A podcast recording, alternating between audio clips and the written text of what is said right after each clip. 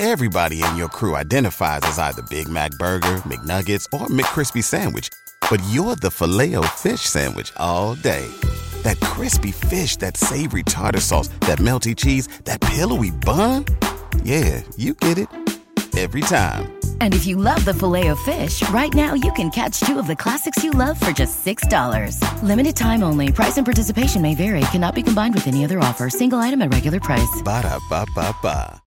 Hi, I'm Danny Elfman. This is Shirley Manson. This is Debbie Harry. This is Chris Steiner Blondie. This is Roland Orzabal from Tears for Fears. This is Billy Idol. This is Alex Ebert, a k a. Edward Sharp, giving the story behind the song. Hi, this is Peter Chotti, host of The Story Behind the Song. Each month I speak to some of music's biggest artists to get the inside stories behind their most lasting and iconic songs. Join me for new episodes on the third Monday of every month on The Story Behind the Song from the Consequence Podcast Network. Available wherever you get your podcasts.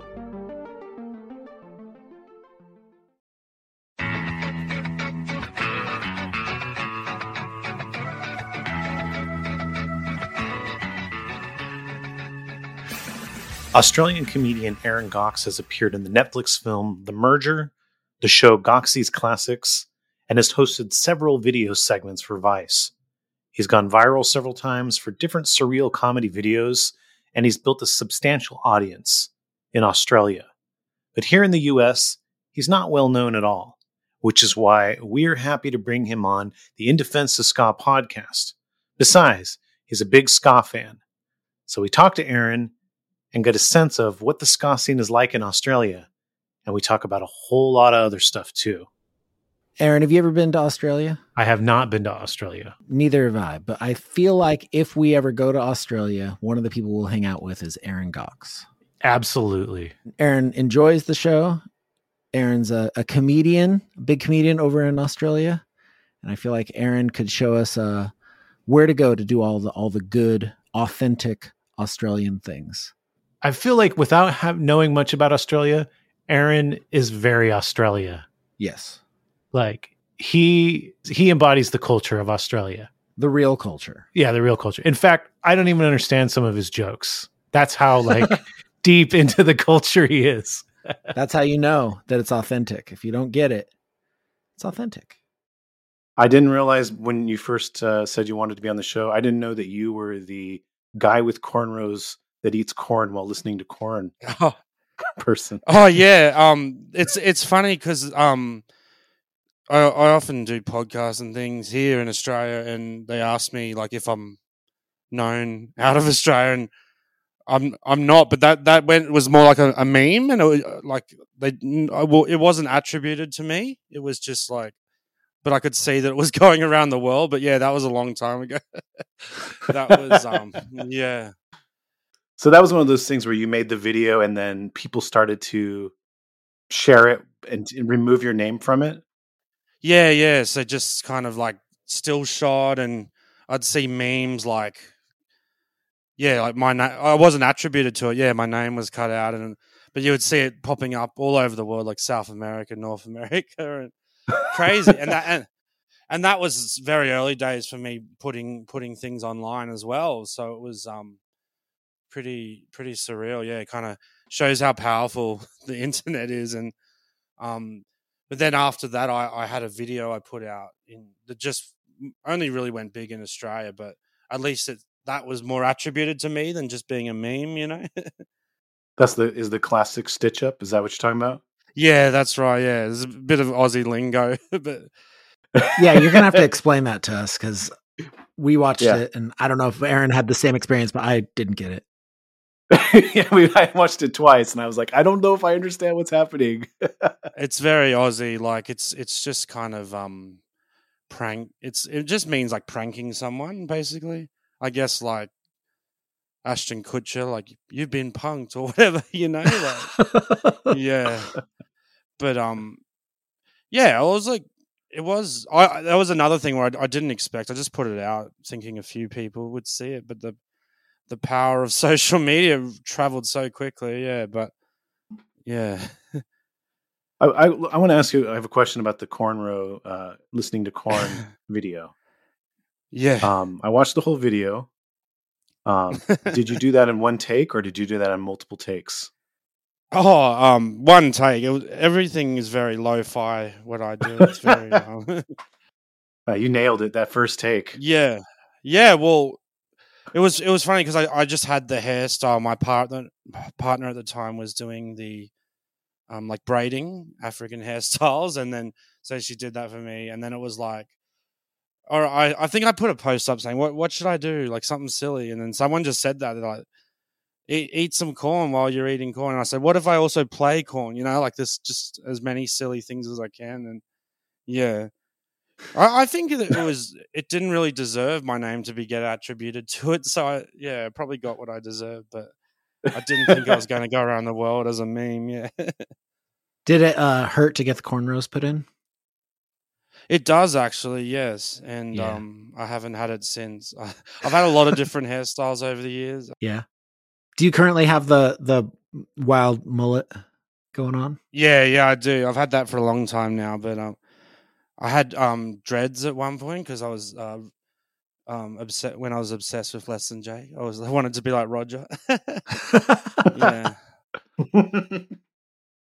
I I also had ill-advised white dreads, dyed black. Yeah, well, that's um, I was gonna say everything.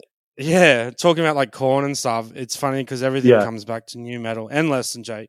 But yeah, I wanted that. I wanted my dreads to look like that. And also, I don't know if you know, um, like Jay from Friends or Wrong. They're kind of like punk guy dreads, you know. But um, I went along to this hairdresser and they ended up looking like corn hair because it was, they made them like, you know, that like pointy and sharp and going out sideways sort of dreads. Yeah, sure. Nothing like what I had in my mind, but. And also, this was circa like oh four sort of thing, so it wasn't really the done thing to take photos like it is now with, with so many phone cameras around. And um, right. You know what I mean? Do you remember that era when it was like rarer to yeah? So I don't have any photos of it, unfortunately, because um, it's a pretty big thing now for performers. Um, I think rappers might have started it where um, you use like a, a photo from your childhood. You know what I mean? And gets a bit of attention. Mm. Yeah, yeah. So that that would have, um, even though it's not my childhood, I was like twenty or something at the time. I feel like if I had that photo of me with dreadlocks, that would get a bit of interest for one of my live shows or something. You know, that would be an album cover for sure. Yeah, def- definitely. So the other thing you did, so this is uh, around two thousand sixteen, I think, right? two thousand fifteen, when the videos yeah. we're talking about went up. You also got a lot of traction for doing Simpsons impressions as well, right? Yeah, that's right. Yeah.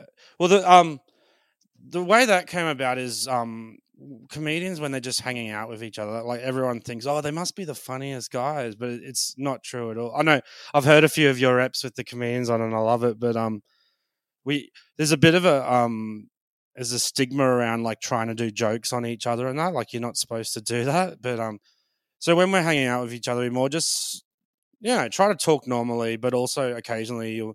You might just say something a bit silly, or so that was my kind of thing I'd do with a few comedian friends is is um just like what if Simpsons were Australian sort of thing, or really bad impressions. And um I think you, you've probably seen it. There's been so many um you know when they do like different styles of animation of the Simpsons and live action ones and all that sort of thing.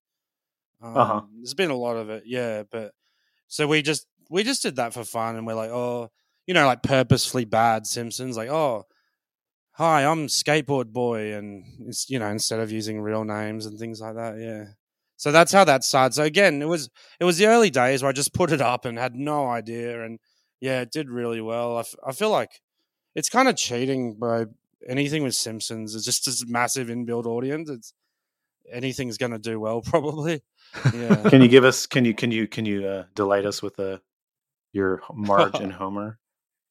Oh, again, this might go over your head. It's very Aussie, but I'll give it a go. um, so Marge is like, Homer, where, where have you been all day? And then Homer's like, I've been down at the pub. You know, it's very, um, yeah, very Aussie. that that's basically the that's the whole guy. Is just if if Simpsons were Australian, but uh, I don't know if you've seen that ep where they come to Australia, but it was we're not really like that. Oh, I, I remember yeah. that. Yeah, a long time ago. Yeah, yeah. Close, but not. So, okay, so you are a ska fan. Yes, yes, massive. You discovered ska in like nineteen ninety-eight? Is that when you discovered ska? Yeah, that's right. Um, Mighty Mighty Bosstones was my introduction. I'm not sure if um, that's a similar theme over there, but um, we I'm sure there was a lot of similarities, the same sort of bands that blew up there over here as well. But um, yeah, Mighty Mighty Bosstones were huge with The Impression That I Get was all over our radio. Yeah, that's the biggest nineties ska single actually here in the U S as well. Yeah, yeah.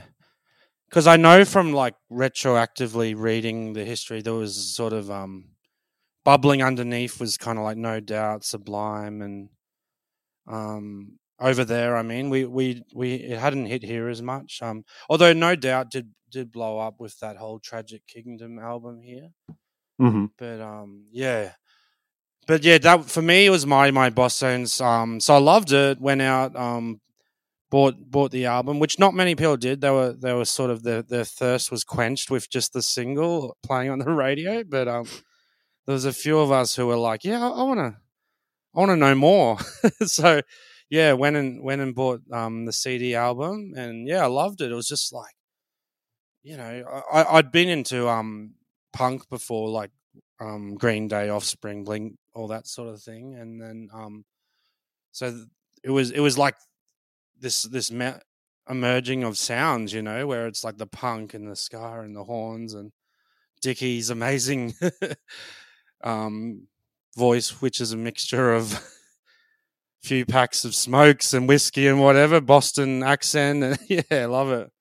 Yeah. Now, you said that um, th- that the Warped Tour also happened in nineteen ninety-eight. Warped Tour started in ninety-five, but ninety-eight's the first year it went to Australia. Yeah, that's right. Um, ninety-eight, and um, I actually didn't go ninety-eight. ninety-nine I went because I was like really young, you know. I was like when so when the ninety-eight tour came in January, I was still twelve, and um, which is very young. I wasn't even in high school. I was just starting high school, so um, like I, I was like reading about and seeing all these punks going, and it just didn't sort of wasn't on my radar to go along. But then yeah, um. ninety-eight, they um, Warped Tour came through and it did well and like sold and a lot of people went.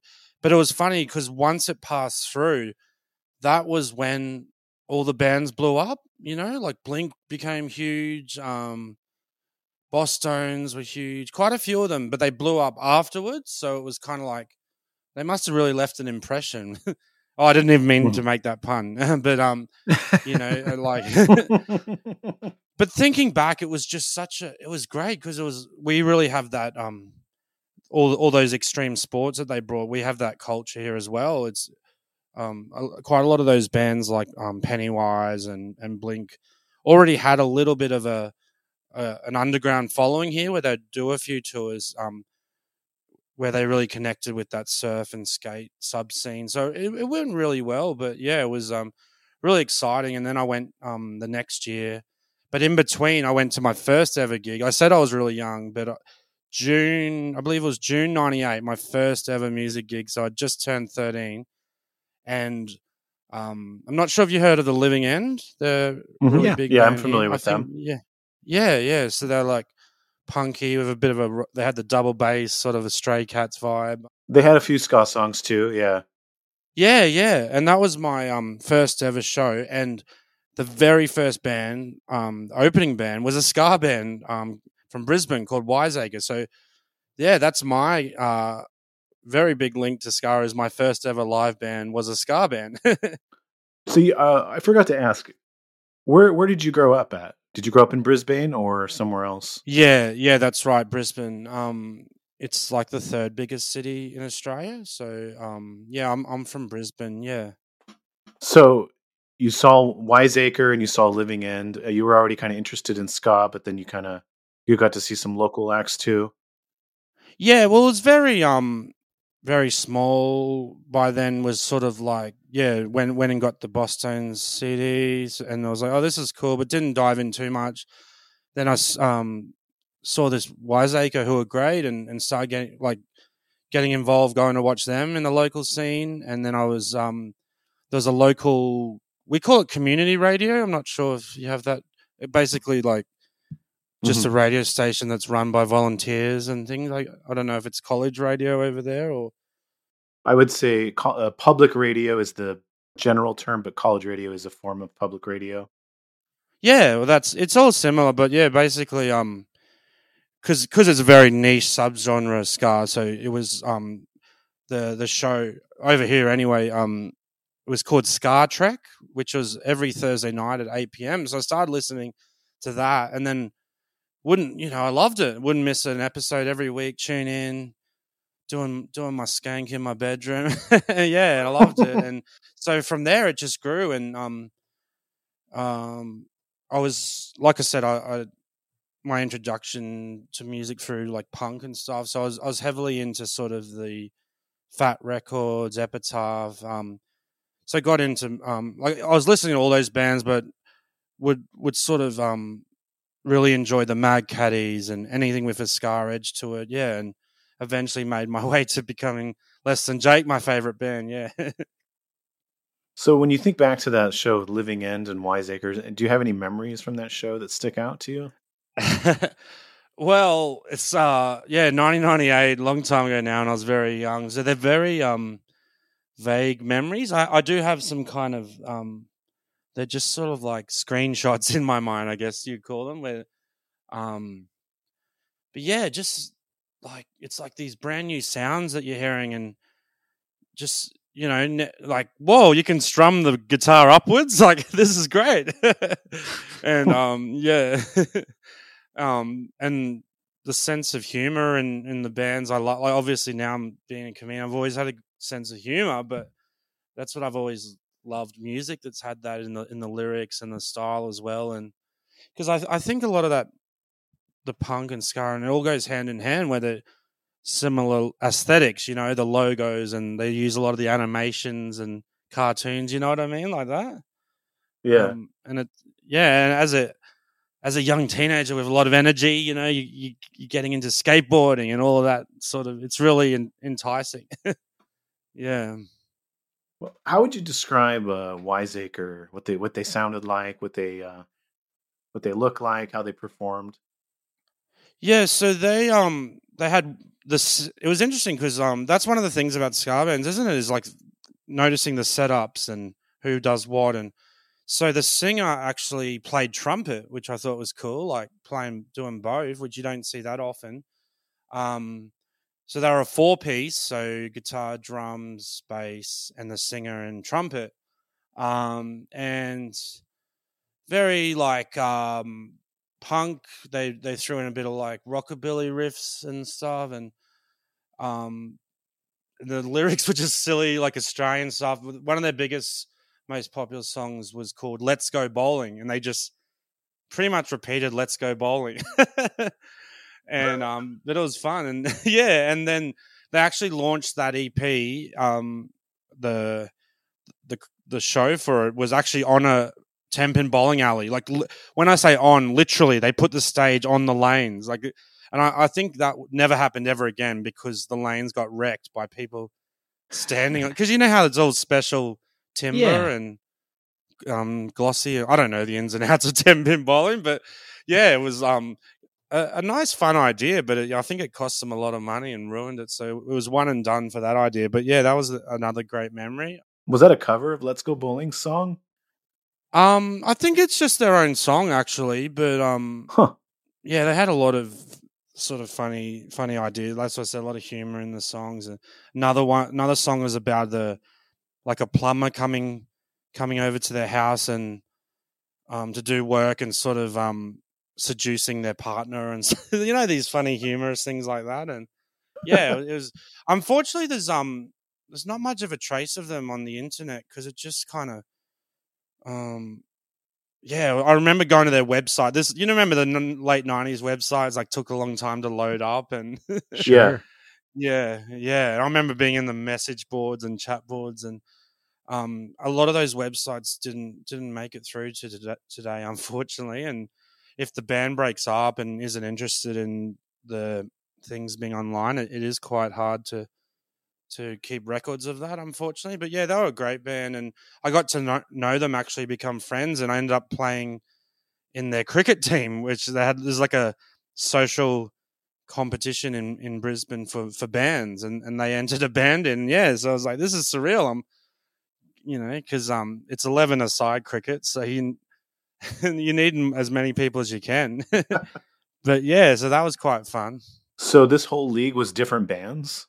Yeah, yeah. Um, it's like just, just social, obviously. I guess the equivalent, I, I think um, there's some softball leagues over there where band, I've okay, seen some yeah. of those punk bands playing. And um, yeah, but just, just social. It's all for fun, not nothing serious. But um, yeah, that was quite quite fun playing playing a sport with a with a ska band. Now, did you did you become friends with them just by going to their shows so much, or did you? How, how did that happen? Yeah, yeah. So, um, went to as many shows as I could. Like whenever I saw them advertise, and at first, like you you just see each other and look. You know, when there's small shows, so they'd be looking. We'd be looking at each other in the eye, and then go and have a chat afterwards. And um, yeah, got to know them like that. And I think they thought I was stalking them, but no, nothing serious like that. But I remember at the time um, a lot of – because obviously I was young, young guys, thirteen, fourteen, so I could only go to all ages shows, but there was quite a lot at the time, and they would put them in like skate parks and, and parks and things. Um, I actually remember Reel Big Fish coming and, and playing in a park in Brisbane. That was crazy, you know, because um, Reel Big Fish was another one that really blew up in, in – like I said, I'm sure it's the same. The, the bands that were big there, a lot over here as well. But um, and I, and I, I did love them at the time, but I, I quickly grew out of Reel Big Fish. Well, what kind of audience? Like, how, how many people can do you think were at that park show? Um, I think there would have been a few hundred, actually. Yeah, it was it was quite a big event. They were, they were very popular, um, which is strange because not not many people did delve into ska like I did, and, and a few very niche um, as a subgenre. I, I'm sure it's the same thing where you guys probably think like, w- what if these people who who come to like Reel Big Fish actually looked into more bands, you know?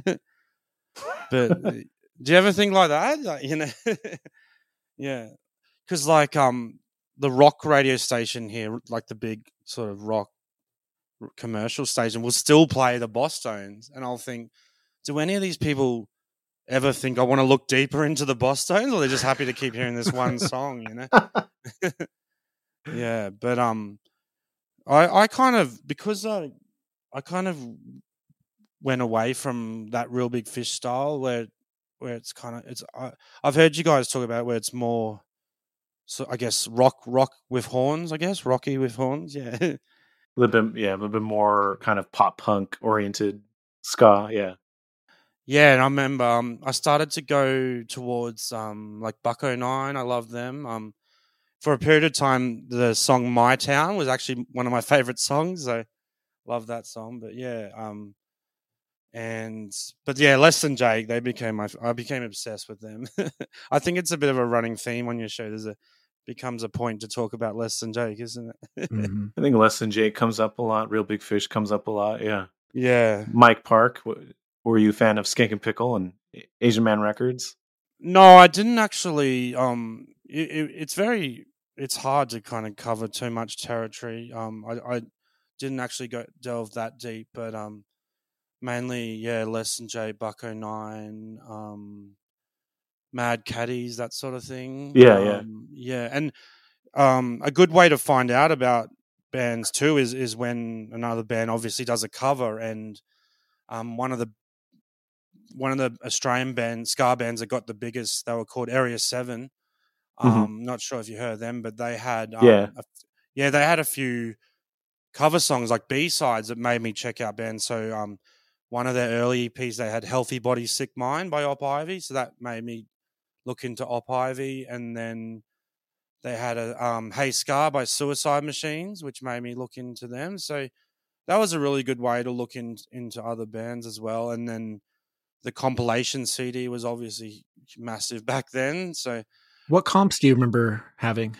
Well, like I said, my my sort of area was more of the the Fat Wreck, Epitaph. Sure. So there wasn't a huge amount of ska on that, but there was like your, your sort of like your Mad Caddies, and then uh, Rancid and NoFX had had scarred touches to them, obviously, and um, yeah, but then uh, and also Burning Hard had some like sw- Swedish ska bands and things. Um, mm.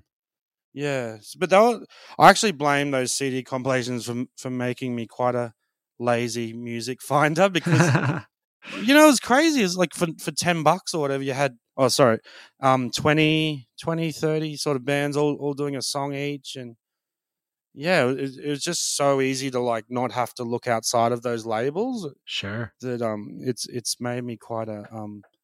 lazy listener. So you kind of have like the labels curate your music interest for you. Yeah, and and it made me realize over the years, I remember um the the talk of sort of some of those labels being so powerful and them deciding who who gets to be big and that, and, and I didn't really understand what it meant, and, and now I do, where I realize if you could get on those, it, it was this kind of like a key to to getting quite um, well-known and popular, because it, it was like they they did have the power, a lot of those labels. Yeah, definitely. Yeah, and because um, I actually found out um, when I say I'm lazy music finder, so like now I'll just, I have my favorite acts, and so one of my favorite bands is, well, no, I, should, I say one of, they are, is The Mountain Goats, and that's how I found out about you guys from the John Darnell app. Oh yeah, you, you you're like, oh, he's he's doing a ska interview. I got to check this out. Yeah, yeah. So, um, but I'm I'm glad I did, because yeah, it's it's awesome. I love it. I've listened to everything since, I'm, and I'm going backward to the previous stuff and catching up. But um, and he's there. Uh, another reason why I'm quite lazy, because they have so much material that you end up like following everything they've released. um. There's no room for any other bands. Yeah, because he's he's he's doing like two or three albums a year now. Yeah, oh, it's crazy. I, I can't keep. I used to would make sure that I would get whatever he puts out or they put out, but I can't keep up now. It's just crazy. Yeah, yeah. So, um, when you were uh, when you were first getting into ska and punk, uh, I, I was listening to an interview and you talked about how you used to be an avid stage diver. Oh, that's right. Yeah. Um, I actually, so I went through different stages in life. So when I first went along, I loved it because I was this young fella, very f- fit, flexible. It's easy when you're young and fit, you know. And I actually remember that Warped ninety-nine because um, it, um, it, it was just before all these new safety rules came in, because we had a tragic incident at a big festival with Limp Bizkit. There was a, there was a death, and which is really sad. What what happened? Was it from stage diving? Uh, it was more the the crush. So similar to kind uh, of wood. Uh, what is it? The uh, wood Woodstock. Sorry. um, and yeah, it was really tragic. A, a young girl um, passed away just from the crush. So, and they really cracked down on after that um, safety at um, festivals and, and big events, but. I remember, so Warped ninety-nine, um, I remember being, people used to bring in like a bodyboard, you know, the and, and they'd get people to stand on it. And I remember like standing, and I'm this really young, like small thirteen-year-old child, but I'm being held up by these punks and surfers and everything on this bodyboard. So like that was another very vivid memory of, I've got. It was like Pennywise are playing and yeah, I'm this young fella being held up by, by a bodyboard. Um But yeah, I was really into it. And then a few years later, going through my, as we do in life, experimental years, and you start finding out about things. I had this strange period where I hated people that were crowd surfing. So I was like anti, which now I've grown out of, but it was, yeah, it was just like, I, I was like, why, why do they, you know, why do they think we have to hold them up and all, you know, this like... And now I've grown out of that, and I'm just making up for lost years and doing it as much as I can. You, so you're doing it now again? Yeah, yeah. I've, I've, um, I'm making up for lost years. Yeah. So I was actually um, there was a festival. Uh, the biggest uh, music fest here is called Splendor in the Grass. It has like thirty thousand or forty. You know, one of those massive, huge ones. And um, there's actually the biggest radio station here, Triple J, got this video of me. Um, and I I was up there. It just went. It felt like it went forever. It actually went for a minute. I was crowd surfing, but a minute is a long time to be held up, right? Yeah. And, and I was like passed around. It's almost like you. I don't know if you've seen that home. Homer Simpson being passed around. It felt like that because I, I started at the front and got moved like all the way back and then did like a lap of, yeah. I'll send it to you guys if I can find it. It's pretty crazy. But yeah, so I was just being, um, it's pretty surreal. Yeah, now that I've I've made it through those uh, cr- crazy exper- experimental years where I was against it, I'm making up for lost years now. Why were you against it? Did it feel like it was infringing on uh, the crowd? Yeah, well, like I said, looking when you look back on, on younger years and some experimental things, you, you're not really sure. You just because I, I started um, looking into like political things, and um, I even tried. I had a couple. I almost made it to two years of, of vegetarianism, but I'm making up for it now. But a lot, a lot of my jokes about sort of eating fast food and, and bad food and stuff. But um, so people that would shock people here who, if they heard that, but um yeah I was, you know, like getting into like Pennywise, what they were talking about, and it makes you delve in deeper, and I'd watching all the Michael Moore docos and whatever NoFX and all. I think I think I just read something because you know how in the punk the sub scenes of punk how you've got sort of straight edge and, and whatever and all yeah. of that, and I think I was reading about just sort of um going along to shows and and Um, not ex- you shouldn't have to be sort of pushed around or expect to cop a kick in the head or, or something like that. Which actually, I like I said, I do. I have gotten back into it, but I am very wary. I'm, I'm not a, I'm not a huge man, but I, I am a bit overweight, so I am. I, I will sort of look to see where the audience I'm going to jump into if if if I think they can um. handle a, a large man jumping into them. So yeah, it. it I still do believe that it is good to to look at and think about, and I, I try and think where my feet are as well, so I'm not um, going to boot someone in the head. I, I think that's all important still, yeah. Have you ever been dropped? Yes, yeah, that that is um, so that that's another element of the safety, not just the other people. You, it, it can be unsafe yourself as sure. the surfer as well, yeah.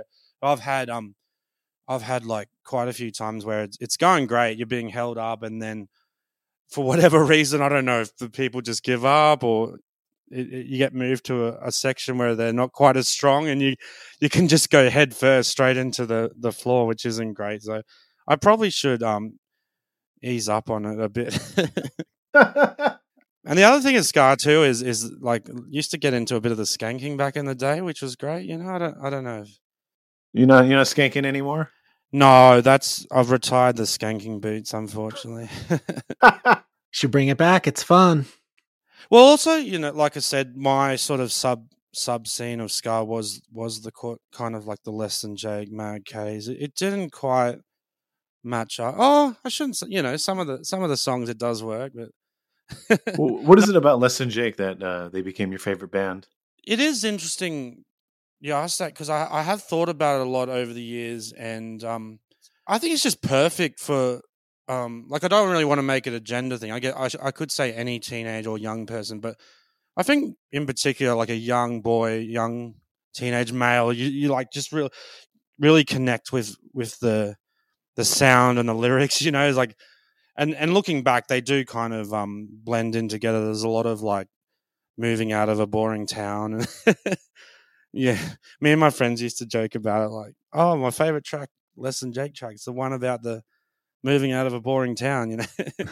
But um, it's like that doesn't really narrow it down. But, but yeah, it just it's so um, every like I was saying about the the look of it too. You know, you've got all the the animations and the logos, and it just all because I remember like I hadn't even seen the band when I I first got Hello Rock View, and I was just like. This these cartoons just look great, you know, and it's got the comic book inside, and and it's the kind of not super fast like hardcore or anything, but it's that fast enough that just really um, connects with, with a teenager. and um and then yeah, like it, I did I really obsessed with them. I became um actually one of their tours. I um it was only three nights in a row, but I really shouldn't have done it because like I didn't get any sleep or anything. But I like watched them, then drove to the next, like followed them three cities in a row, and um, yeah, it was actually very unsafe. I shouldn't. Well, what what were the three cities, and how far apart were they? So um, the it was the three biggest Australian cities. So it's it started in Melbourne, and then it moved to Sydney, and then Brisbane, and they're all about. They're roughly like eleven hours drive apart. Ooh. Oh, my God. Yeah. So there was a lot of driving through the night and uh, not much sleep. And, yeah, it, was, it wasn't good. I, I'm not proud of that.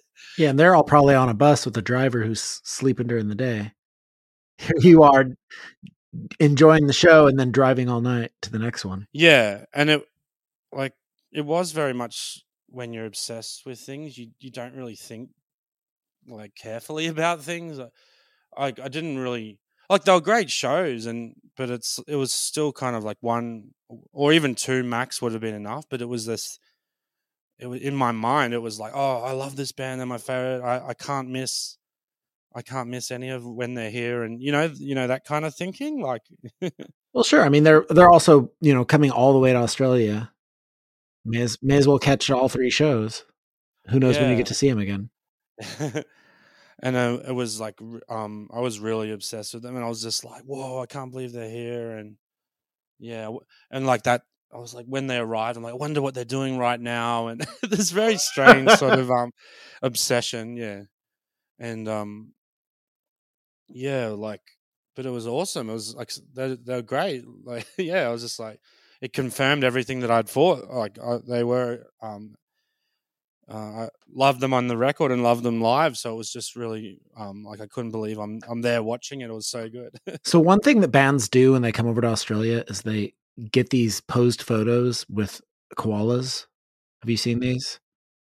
Yeah, well, that's actually the koala sanctuary is in Brisbane where I live, Lone Pine. So we do have all these photos of um some quite interesting different celebs and artists and things that have been there.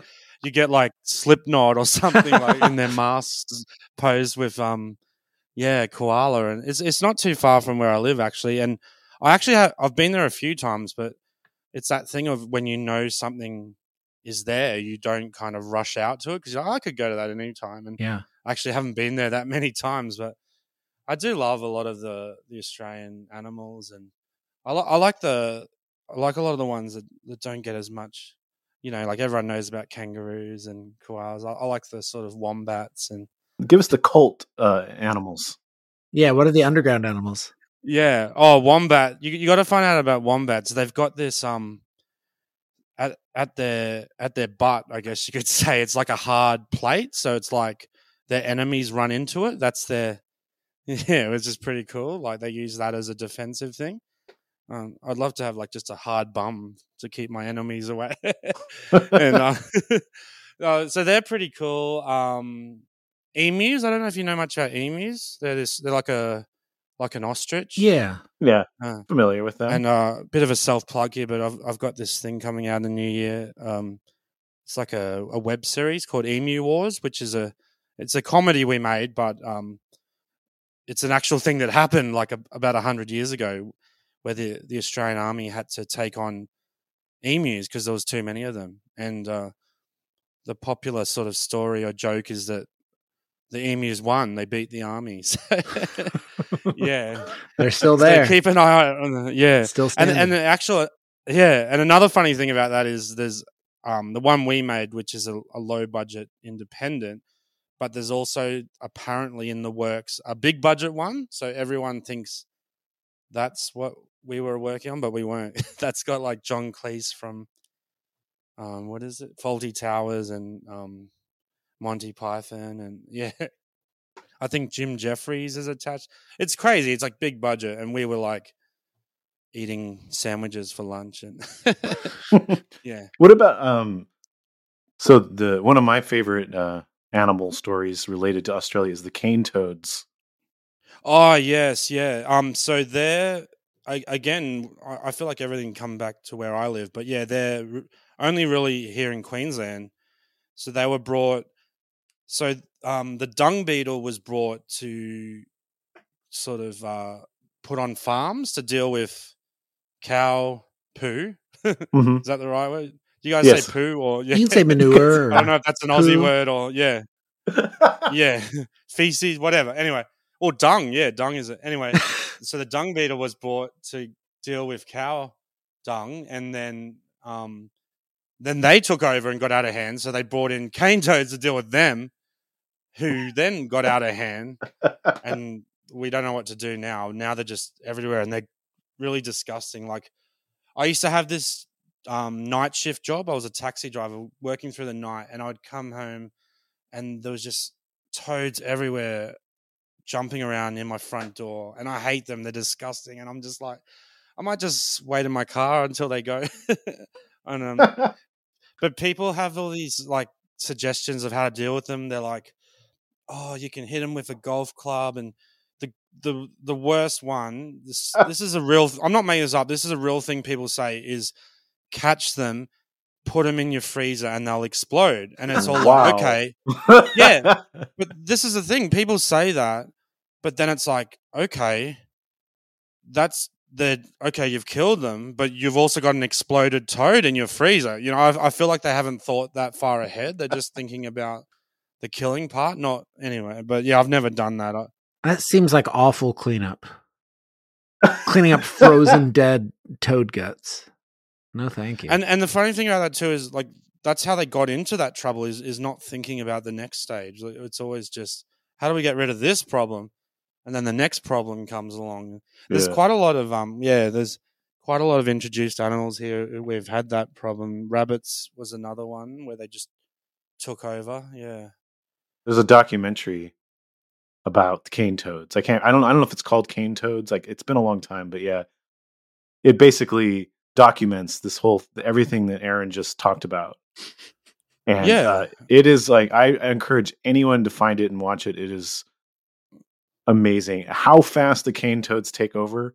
So fast, yeah, yeah they just like much faster than the dung be- the dung. Uh, what was it? Dung. Yeah, dung beetle. That's right. Yeah, yeah, yeah. Much faster than the, the, the animal they were they were brought to take care of. Yeah, and also like a lot worse because the dung beetle just keep to themselves, or they just hang out in cow poo.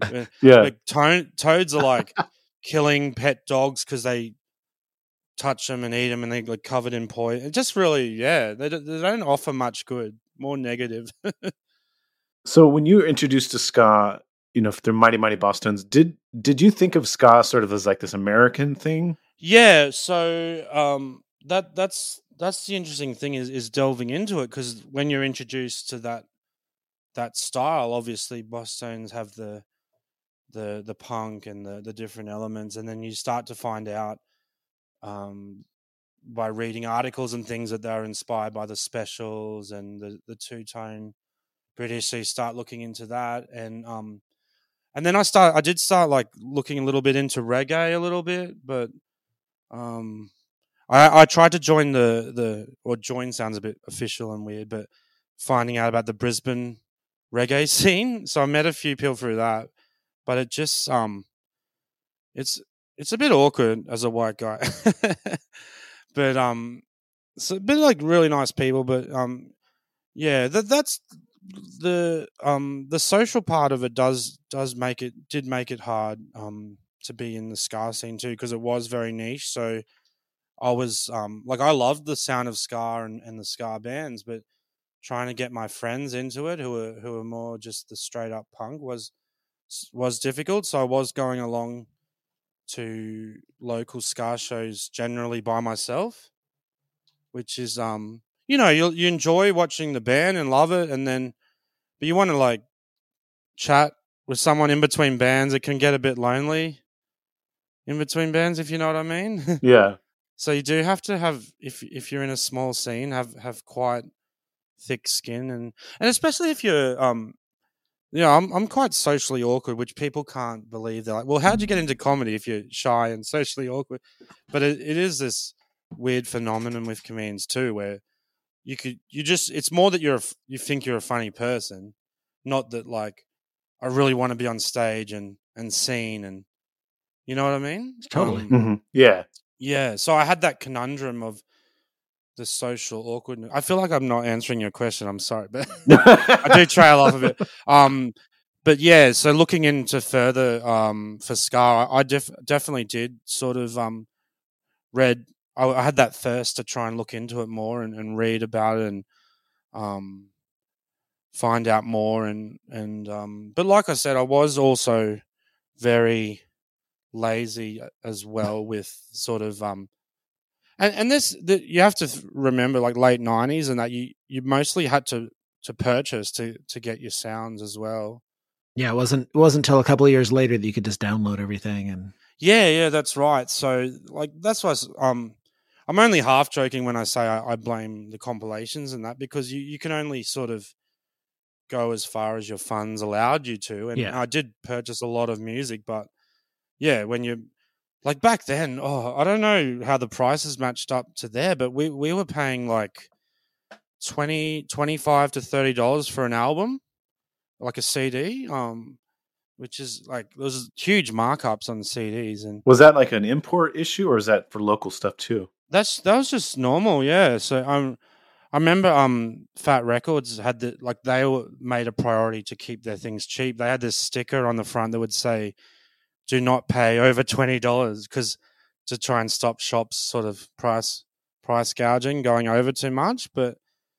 Yeah, it was crazy thinking back. They they um must have made huge amounts of money on C Ds, you know. Well, and then the worst thing about that was you, you know, if you're buying something sight unseen and then you take it home and you don't like it, you've just spent twenty-five dollars, thirty dollars on something that you aren't into. Yeah, and also that's that's why when you did trust a band and and knew you were going to love whatever they put out, that's why you you would become very um. loyal to that that mm-hmm. band and just like yeah hone in on sort of five to ten bands that you love and and just keep keep buying their their records. Oh, absolutely. Like and and I became obsessed with Less Than Jake. I got so much like vinyl and stuff too. I I don't know if you you've probably seen like the crazy shapes and that they have. I had mm-hmm. I had um a cheese shaped one for their that song Cheese that they have. Yeah, yeah. That was cool. There was a Did you have the pie tin? Did you have that one? Yes, I did. Um, for um, and I had Hello Rock View, which was like seven jukebox style singles, like one mm-hmm. song each side. Um, a birthday cake one that was cool. Yeah, they were like, that's what I mean. Like, like the music was great too, but it was uh, everything that went along with it. You're just like, oh, everything's so cool about this band. Like the look of it and the and the sound and yeah. Your first show was um. you know, Wiseacre and Living End. So it was, a lo- it was Australian bands, but yeah.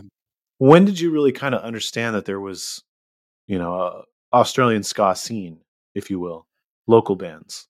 Um, yeah. So like I said, started going um, to see Wiseacre as much as I could, but there wasn't really a Brisbane ska scene apart from them. Um, they were the main ska band. There might yeah. have been a couple of others. And then, just the punk bands who would have their sort of ska tinges to some of their songs. Um, but then I did start finding out about the bands down south. So um, Melbourne had a pretty strong scene. Um, they there was a couple of compilations that I got of. Um, so Melbourne's in a state called Victoria, so it was called um, Victorian Ska. There was two different C D compilations.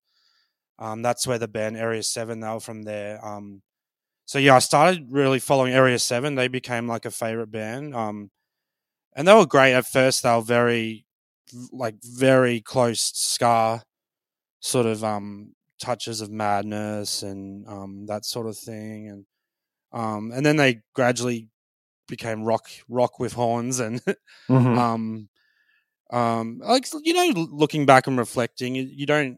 You can some things kind of can make you cringe a bit, like lyrics and things like nothing bad or anything. Just they, um, you know that kind of.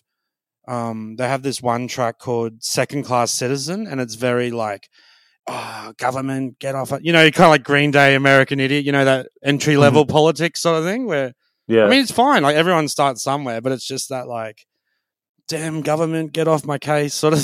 If you read the lyrics, they just don't really hold up well. You know, it's it's quite funny. Um. if anyone wants to look, um, have a bit of a giggle, look up Area seven Second Class Citizen lyrics. And but they were like they were a cool band, but yeah, it d- doesn't hold up the lyrics that well. But um, like I said, nothing bad either. There, there's not like cancel cancel culture thing, but um, yeah. So Area seven, got into them. Um, another one is The Porkers. Or they're like a legendary Australian band. They've been going since the eighties, and um, they're awesome as well. And um, gotten to know the singer Pete a bit over the years. Great, great guy as well. And there's a funny story about Pete. They so he's he's come back and forth to the U S. Uh, I don't know how many times, but my first ska show I ever went to was in ninety-two uh, at, at a place called One Step Beyond. I saw Skank and Pickle. Pete and I are Facebook friends, and uh, he I found out that he was at that show too, because he was uh, in town visiting, and so he, he went to as many ska shows as he could while he was in town. Oh, that's nice, yeah. Yeah, so he was at my first ska show ever. So I like I love hearing about those genuine moments that are, you know, where people say like, oh, it's a small world. Mm-hmm. And I like when they're genuinely moments like that, that actually it's a small world, because here you get people like, oh, I was in London and I ran into an Aussie. It's like, because apparently, you know, there's a big expat community there. That's not that big of a, it's a small world. When you say something like that. What was really interesting was he told me this in, on Facebook, and then he, he said, I took photos that show. And uh, so he sent me photos, which was really cool. It wasn't like there was photos of me or him in them, but it was yeah. cool to see this show that was like really monumental to me, because it was just a memory. But then to actually see like documentation of the show was yeah. very, very surreal.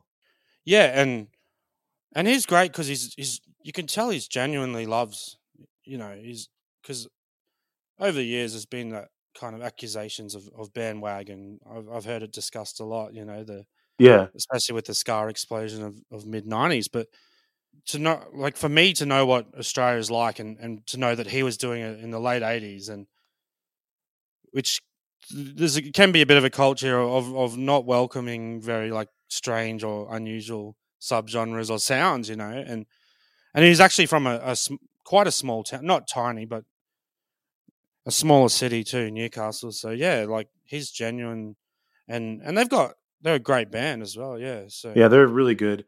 They're probably I would say I would say they're probably the most known Australian band, ska band in the U S. Yeah. I feel like they must have had like a Moon Records. I'm not. I'm not positive on this, but I feel like maybe they distributed their record. Mm. Well, it's funny because um, it's just it is really hard. You gotta you gotta be doing it for the love of it, because obviously yeah. ska, lots of members. That's obvious, and then very niche subgenre here too. So they've they've sort of had this stops and starts over the years. I think I, I see them pop up still every now and then. They Um, reunion shows and things, but it is a lot of band member changes, and um, yeah, but and he had his record label. I think he might have stopped that as well. But um, do you, are you so are you familiar with the Resignators? Yeah, yeah, they're they're from Melbourne as well. Um, I, do, I never I didn't get into them, but um, yeah, the main Australian ones for me was was I was big into Area seven at the time, and and they were probably in terms of um. Like Porkers are more sustained, just sort of bubbling under the, under the un, sort of kind of underground bubbling that whole time. But Area seven were the biggest, just kind of ever get in the pop charts and that, I think. Yeah, they had a um a song that was kind of on the pop charts called "Nobody Likes a Bogan," which I don't know if you've heard the word bogan. No, what's a bogan? Well, I was thinking about telling you guys this and trying to think of a comparison, and I don't think redneck is a fair. That's more. Because redneck's kind of bad connotation in it. Bogan's just kind of like um, outer suburbs, sort of a bit rough. Um, okay, a rural person. Do you know Eastbound and Down? Yeah, you know that um, that kind of yeah. But it's not. It's not a negative. It doesn't have a negative connotation. Not not necessarily. It's it's not really supposed to. No, not so. That's why I thought redneck isn't probably a, a great comparison. But that kind of vibe, yeah. Yeah, I'll, also, I'll I'll link you to it or something. But yeah, if you look at this, it, so it's it's kind of cool in that that's that's the most I would say an uh, a, a very ska song has, has gotten into the charts, and It didn't go like right to the top, but yeah. Um, yeah, it got in. It got in yeah, the radio. Yeah. And and um, they went very sort of like rock, almost rock with horns. I've heard you guys call it before, like that kind of Real Big Fish style. And yeah, the the Resignators. Um, fun fact about them is that their guitarist Steve Douglas was in the first version of G W A R. Oh, cool. Yes, he's like the I think the original guitarist of G W A R. So he ha- he's a ska. So it's a ska band with G W A R roots, which is uh, not typically how it works. Yeah, it's. I think um, because of logistics here, it's it's so hard, and the cities are very spread out and small population. And I, I, I was trying to think of. I'd love to give you um, more of an in-depth history, but um, yeah, basically Porkers, Area seven, um, and Resignators, and um. Uh, there was a few couple of bands before my time in the eighties, um, the All Niners, Strange Tenants. Yeah. Um, I looked up those bands, and they're very, very two-tone, in, like very clearly influenced by two-tone ska. Yeah, that's right. Yeah, they, yeah. They have the sound, they have the look. Yeah, they were, they were, but they it seemed like they were pretty popular in the yeah. eighties. And in in Australia, um. Comedy has the same thing where it took a long time to find our own voice because we're a mm-hmm.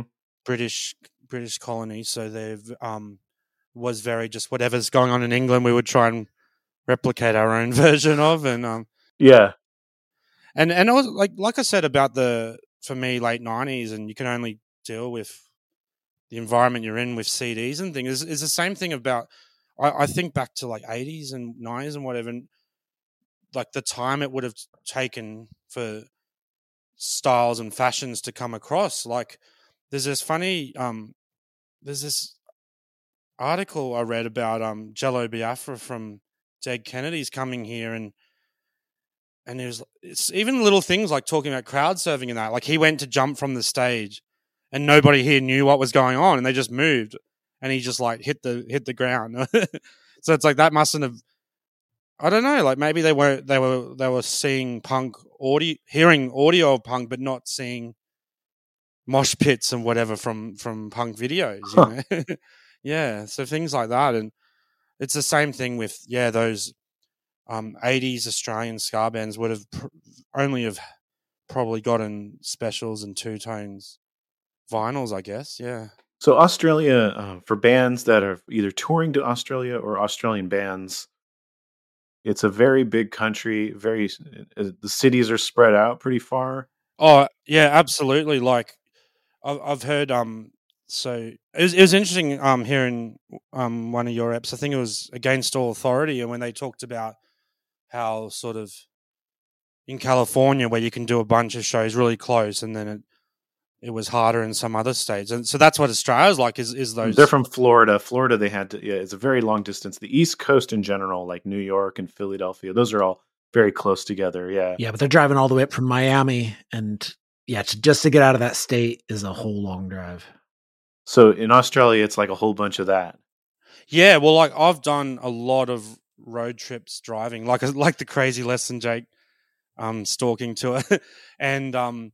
Generally, it's, yeah, each capital is um, minimum eleven hours drive. And th- and that's like, you know, if you're crazy and just stopping for petrol and toilet. And I usually I usually say twelve hours because you, you want to have stretch your legs and get something to eat and drink too. So, yeah, tw- generally twelve hours, all the capital cities are um, by road. And then, um, you know, you can get a two-hour flight as well. But, yeah, it's not...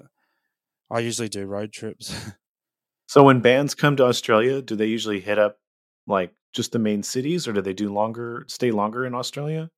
Yeah, I I've it's funny to see when when bands come the some of the cities out west, Adelaide and Perth. There's always they'll always complain, why aren't you coming here? And they have to sort of, you know, in the comments section say, oh.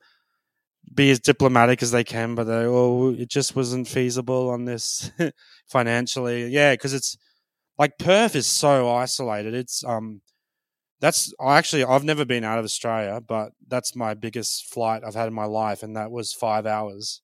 But it's um, I would never drive there because I'm would be scared of like my car breaking down, because you can just go like five or six hours of desert where there's just no towns. It's just so isolated. Yeah. Wow. Yeah.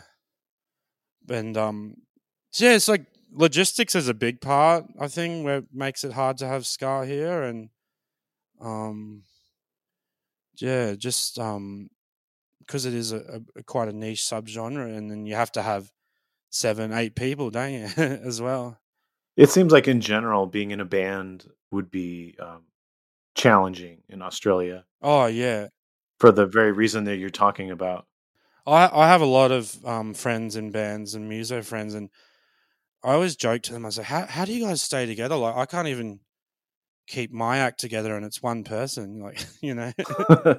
Yeah, but that's why um, it's interesting, like, even listening to your guests, the, the comedians you've had, and, and there's some similarities of comedy and music, but then some some very major differences. And I, I love not having to um, take gear around. Usually, I just usually take a backpack of some merchandise sometimes, you know. Yeah. Yeah. It's definitely the yeah. best part about being a comedian. Yeah. Not loading, not loading gear. Yeah. You don't, you don't take a microphone or anything. Yeah. So you, um, you did a thing, I think a few years ago, where you were visiting all the Sanity stores that were still around.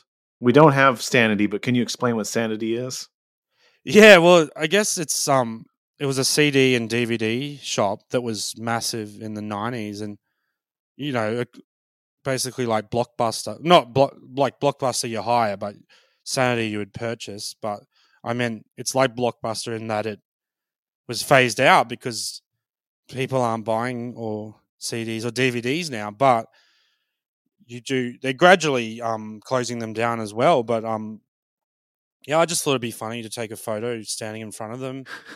Because a lot of people didn't realize they still existed. And it was like, you know, if you went to a small town and you found a Blockbuster, you'd think this this is pretty strange and cool, isn't it? You know? Yeah. And it just grew from there, yeah. Is it kind of a thrill to be able to go into these shops now and just be able to buy whatever because it's all been discounted? Yeah, yeah. And um, it's it just creates discussion because everyone's like, you know, people have their theories. They're like, I think people, too many people have watched Breaking Bad and things like that because everyone's like, oh, it must be a front for something, like channeling money, or, you know. But I, I think the, the real explanation's a bit more like simpler, where it's just maybe the internet's not as good in those areas because they're, they're mainly in regional towns, small regional towns, and yeah. outer suburbs of cities too, like old. Old shopping malls, you know? Yeah.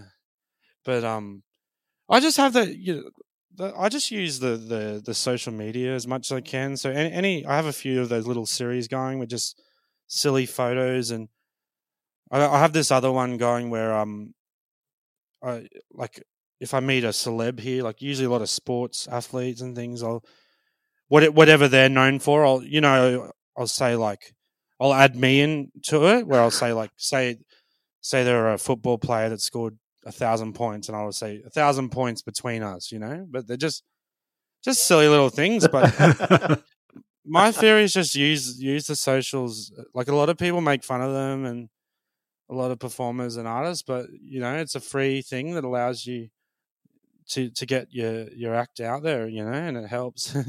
I don't know if you still do it, or for you did some stuff with Vice.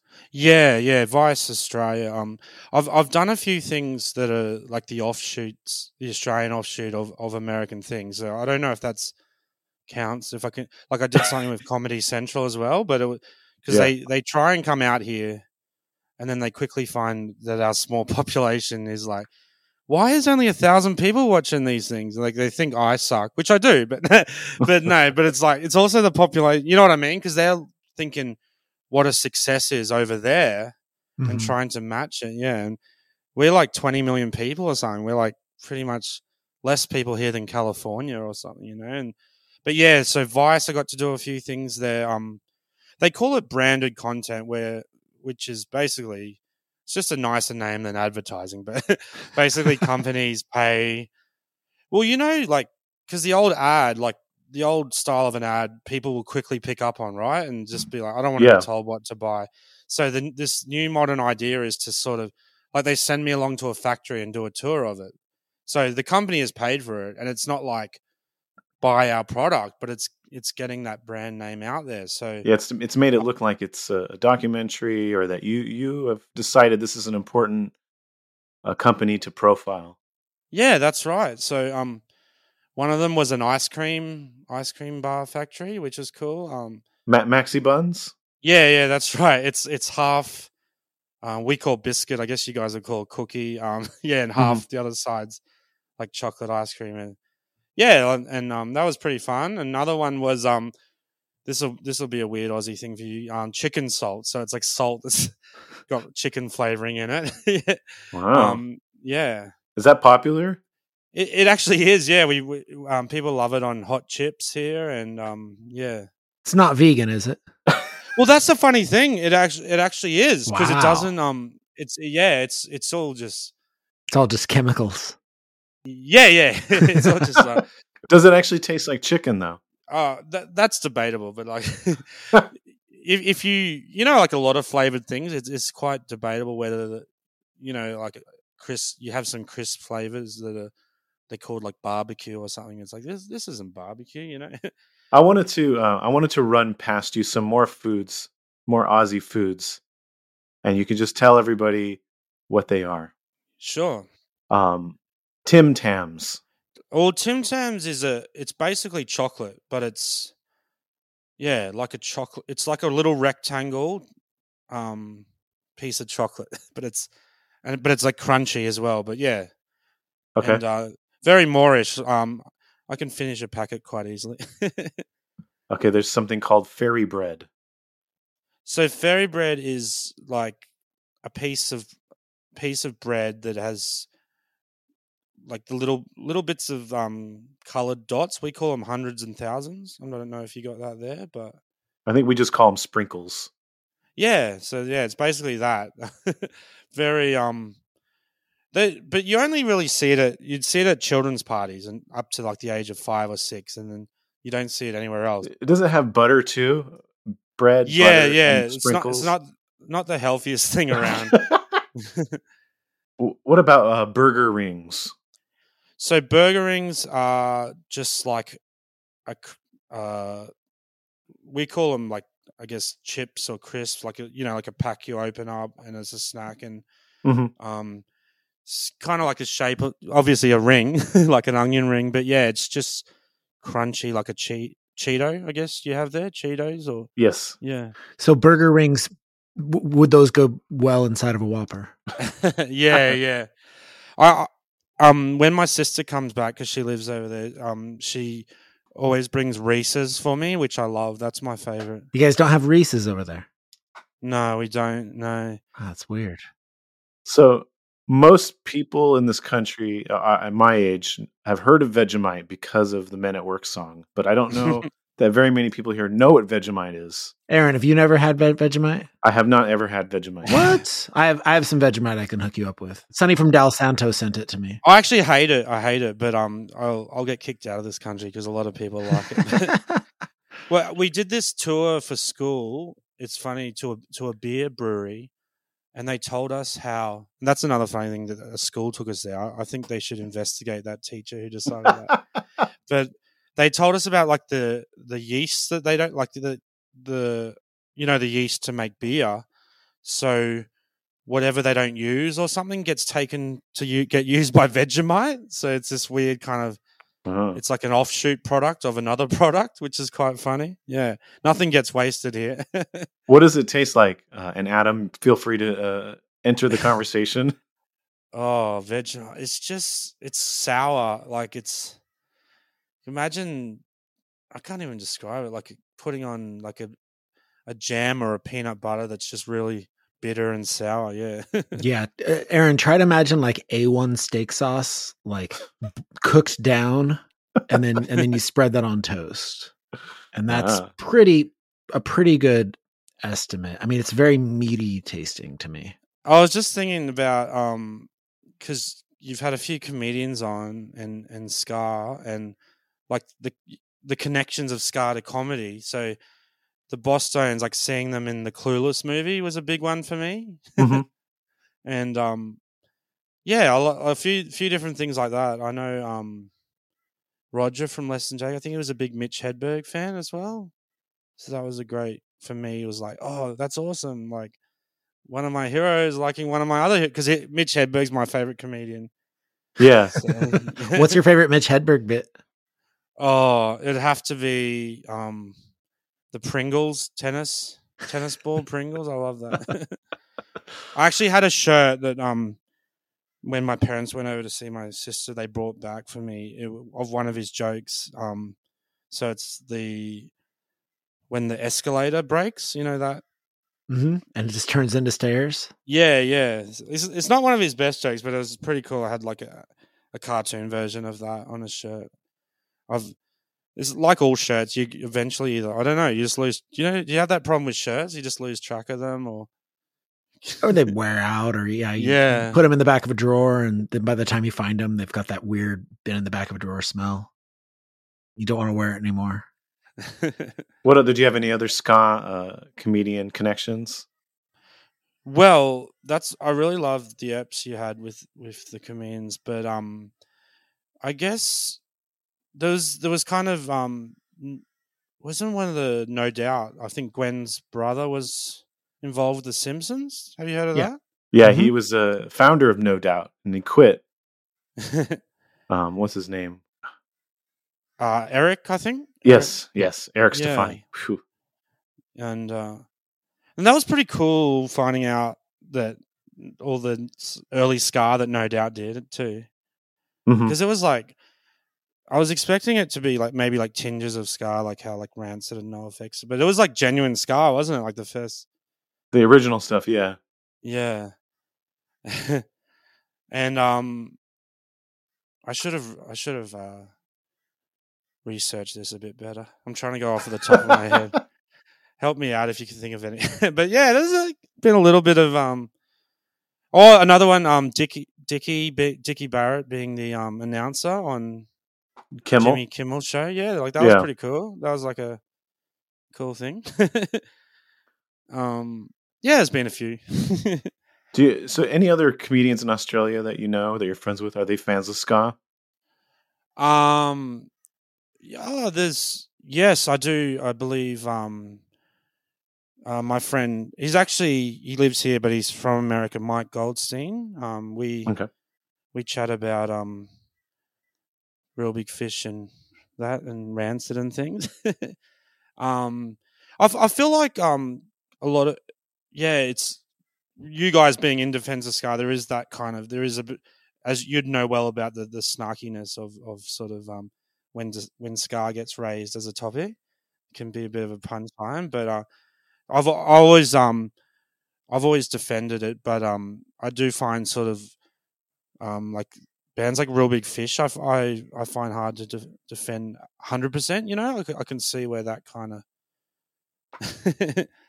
is there sort of an attitude um in Australia that ska is kind of like whatever. Well, that's the. Yeah, the problem I feel people will emphasize on sort of, you know, the like, which which I feel when you have songs like um, Propaganda with Scar Sucks is the negative connotations of, of bandwagon jumping, the annoying kids with all the, the checkers and everything, and they emphasize. And I'm like, guys, guys, you gotta you gotta see the cool stuff as well, you know, and like, and that's why um. Yeah, like I've all, I've always loved it, but I did drift away a little bit from it. But um, and some of it, looking back, doesn't hold up great, but then a lot of it does as well. Yeah, so like um, for me, um, I, I these days I'm not. Um, I'll admit I'm like I, I was obsessed with Less Than Jake, but I, I've moved on to sort of um, bands like the Mountain Goats now. But I still, they're an important part of my growing up, you know, and I, I respect that and.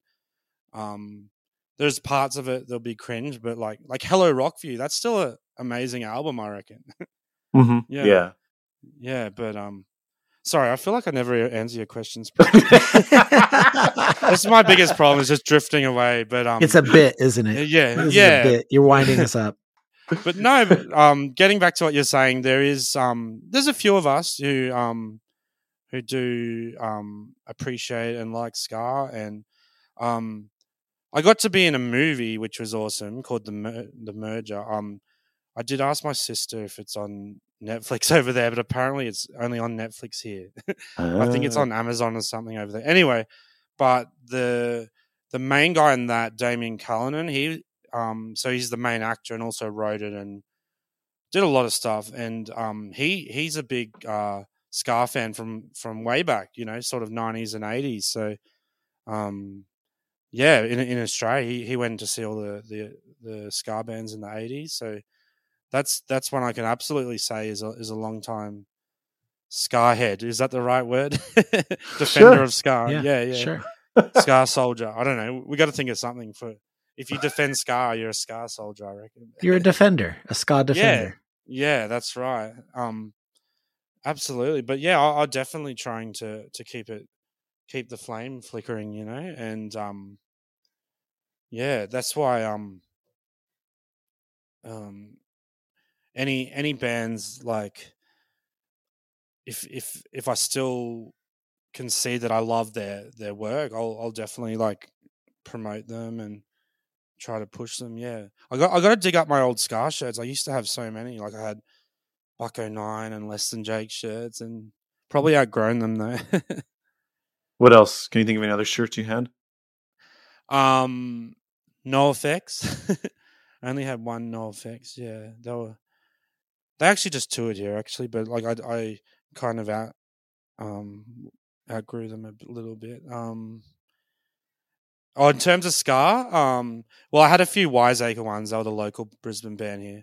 They had some funny shirts, actually. The one said, which is actually an old classic design, it said bull shirt, which I, I've seen um, Lenny from The Simpsons wearing when they flash back to him in the seventies. So, and um, yeah, a lot of, lot of silly humor, as was the, the style at the time. I'm sure if you remember, there was... I had this other one I got, which I bought at um, the Warped Tour ninety-nine, and it said hoof hearted. So it said H O O F and then hearted with a question mark. Like, oh, lol. You know, say it quick. It's who farted. You know, top top quality humor. That's.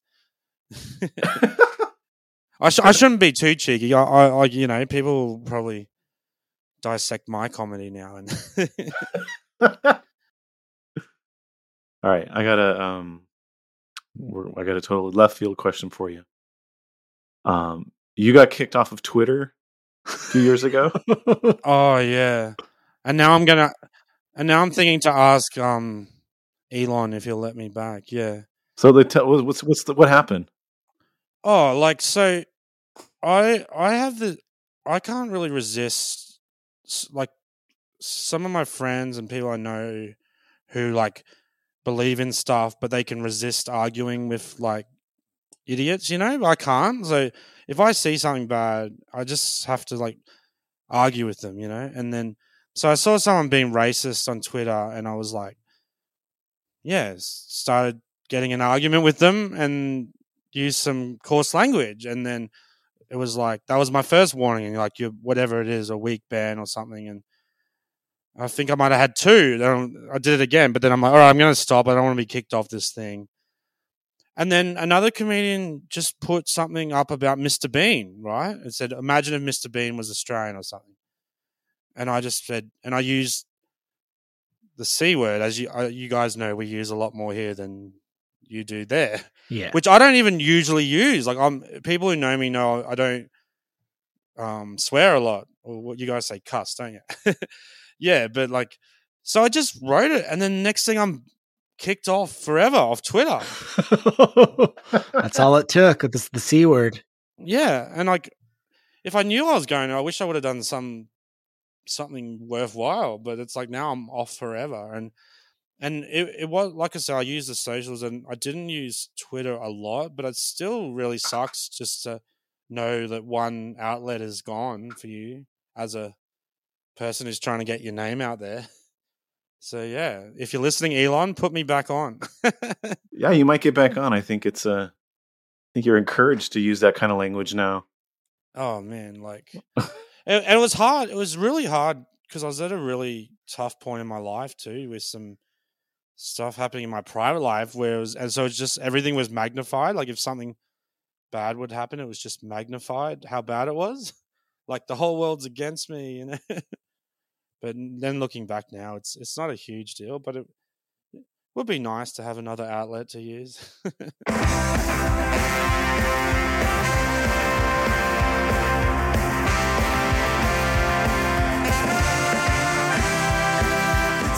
Don't go anywhere. If you want to hear the rest of this conversation, head over to our Patreon. Thank you for listening to In Defense of Ska. Please rate and review this podcast and tell a friend. Follow us on Twitter, Instagram, and TikTok at In Defense of Ska. Pick up Aaron's book, In Defense of Ska, at your local bookstore or online. This podcast is edited by Chris Reeves of Ska Punk International. This is your co-host Adam Davis of Omnigon, leaving you by saying ska now more than ever.